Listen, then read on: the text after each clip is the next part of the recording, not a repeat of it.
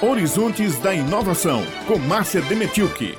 Olha só que interessante. Um projeto com participação de uma instituição aqui da Paraíba está levando conhecimento científico para as lideranças comunitárias nas favelas. Isso mesmo, Raio. O objetivo é ajudar essas pessoas a encontrar soluções através da ciência. Esse é o papel maior da ciência, né, gente? Quem traz os detalhes para nós dessa iniciativa é a jornalista Márcia Demenchuk, na coluna Horizontes da Inovação. Márcia, bom dia. Quem são os responsáveis por esse trabalho? Conta para nós agora. Oi, pessoal, bom dia. É um prazer estar aqui com vocês. E quem é o responsável, quem são os responsáveis disso? É um professor da UFCG e com a turma da CUFA na Paraíba. Veja só, nesse ano o professor Diogo Lopes assumiu a Secretaria Regional da Sociedade Brasileira para o Progresso da Ciência, a, a Secretaria aqui na Paraíba, a SBPC. E Diogo é um incentivador da popularização da ciência. Mas ele vai além. Diogo Lopes sabe que é através justamente de pesquisa, de desenvolvimento, de ciência, que a sociedade pode encontrar soluções para melhorar as condições de vida. E a, pela vivência dele, conhecendo a realidade das comunidades urbanas, as, as favelas, e principalmente em João Pessoa e em Campina Grande, Diogo teve essa ideia de fazer um link entre os líderes das comunidades, das favelas, e os cientistas. E ele encontrou um grande apoio, então, na Central Única das Favelas, na Paraíba. E assim foi criado o baile de ciência nas favelas. O que, que é isso? Que baile é esse? Que grande movimento é esse? São encontros entre os especialistas, os cientistas e as lideranças das comunidades. E nesses encontros, eles refletem sobre temas que influenciam essa, esses locais. E o objetivo é que os cientistas, junto com os cidadãos, construam soluções pensando em conjunto. O Diogo vai falar sobre isso, vamos ver.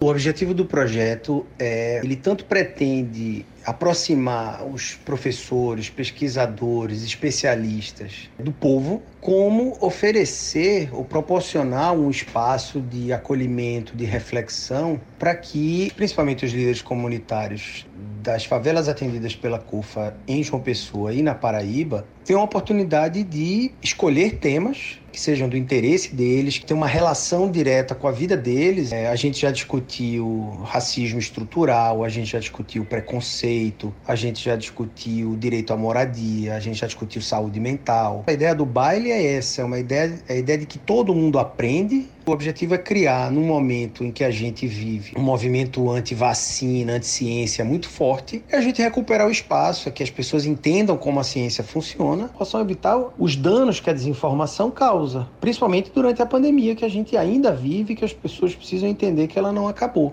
Participam sempre cerca de 20 líderes comunitários, que tem uma capacidade de replicar a mensagem muito forte. O objetivo é criar um espaço de acolhimento, de compreensão e que sirva para que a gente reflita sobre as nossas práticas e que tenhamos a, a ciência como, como alicerce, como suporte das nossas decisões.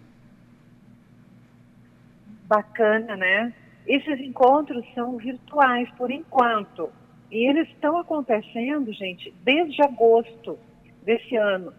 E a cada semana, então, uh, Diogo promove um debate e o tema é escolhido pela própria comunidade. E a atividade é tão produtiva que eu, eu já me empolguei, viu, gente? Daí pensei, uh, será que está acontecendo? Será que é possível acontecer em outros estados do Brasil, levar essa ideia para outros lugares? Mas Diogo está bem centrado no fortalecimento na Paraíba e ele fala sobre isso.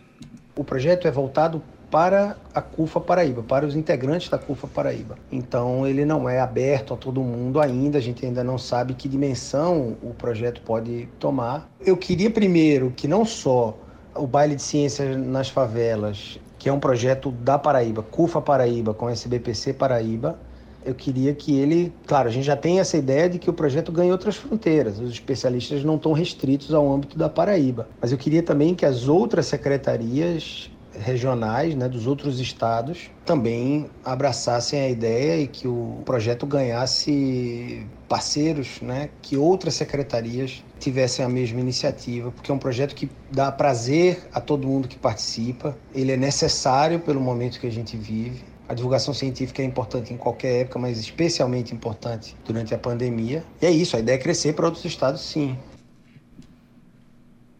Pois é, amanhã, quinta-feira, e sempre às 20 horas que acontece, terá novo baile. E quem vai ser a pessoa convidada é a professora Maíra Nunes e vai falar, vai abordar o legado de Paulo Freire. E, Beth, Raio, o único problema, a única questão é que a programação é exclusiva, né? A gente queria ah. sentir um gostinho, mas Uh, Diogo fez, estendeu o convite para as pessoas que são interessadas em acompanhar esse programa, fazer o contato com ele, Diogo Lopes, professor da UFCG, pode ser encontrado no Instagram. E a dedicação que ele tem dado a isso é importantíssima. Parabéns. Pois é, muito interessante. Quando você disse, não, é só para a comunidade acadêmica, a gente chega, ah, ah. aqui no estúdio. professora Maíra Nunes, que é maravilhosa, a gente já teve a oportunidade de conversar com ela também aqui no jornal, ela é muito boa. Então fica aí só com o gostinho de quero mais.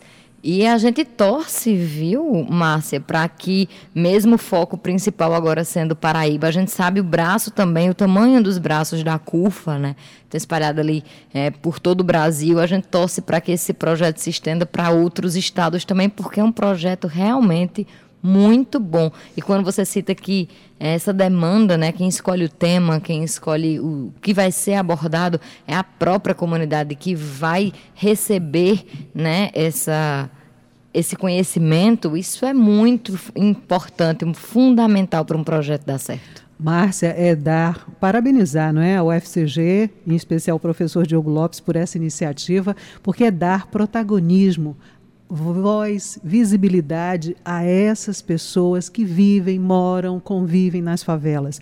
Então é importantíssimo, sem dúvida alguma, porque eles também são atores de direito, mas também são produtores de conhecimento. Então essa troca, esse intercâmbio do conhecimento que as pessoas possuem com conhecimento que vem da universidade com certeza é, vai ser benéfico para todos os envolvidos e, como o Raio coloca, tomara que isso possa ganhar frutos pelo resto do país.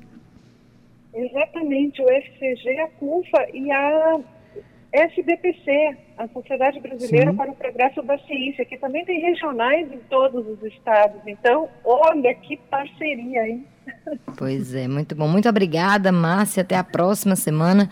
Na próxima quarta-feira, a gente está de volta aqui com mais informações. Obrigada. Um abraço, tchau.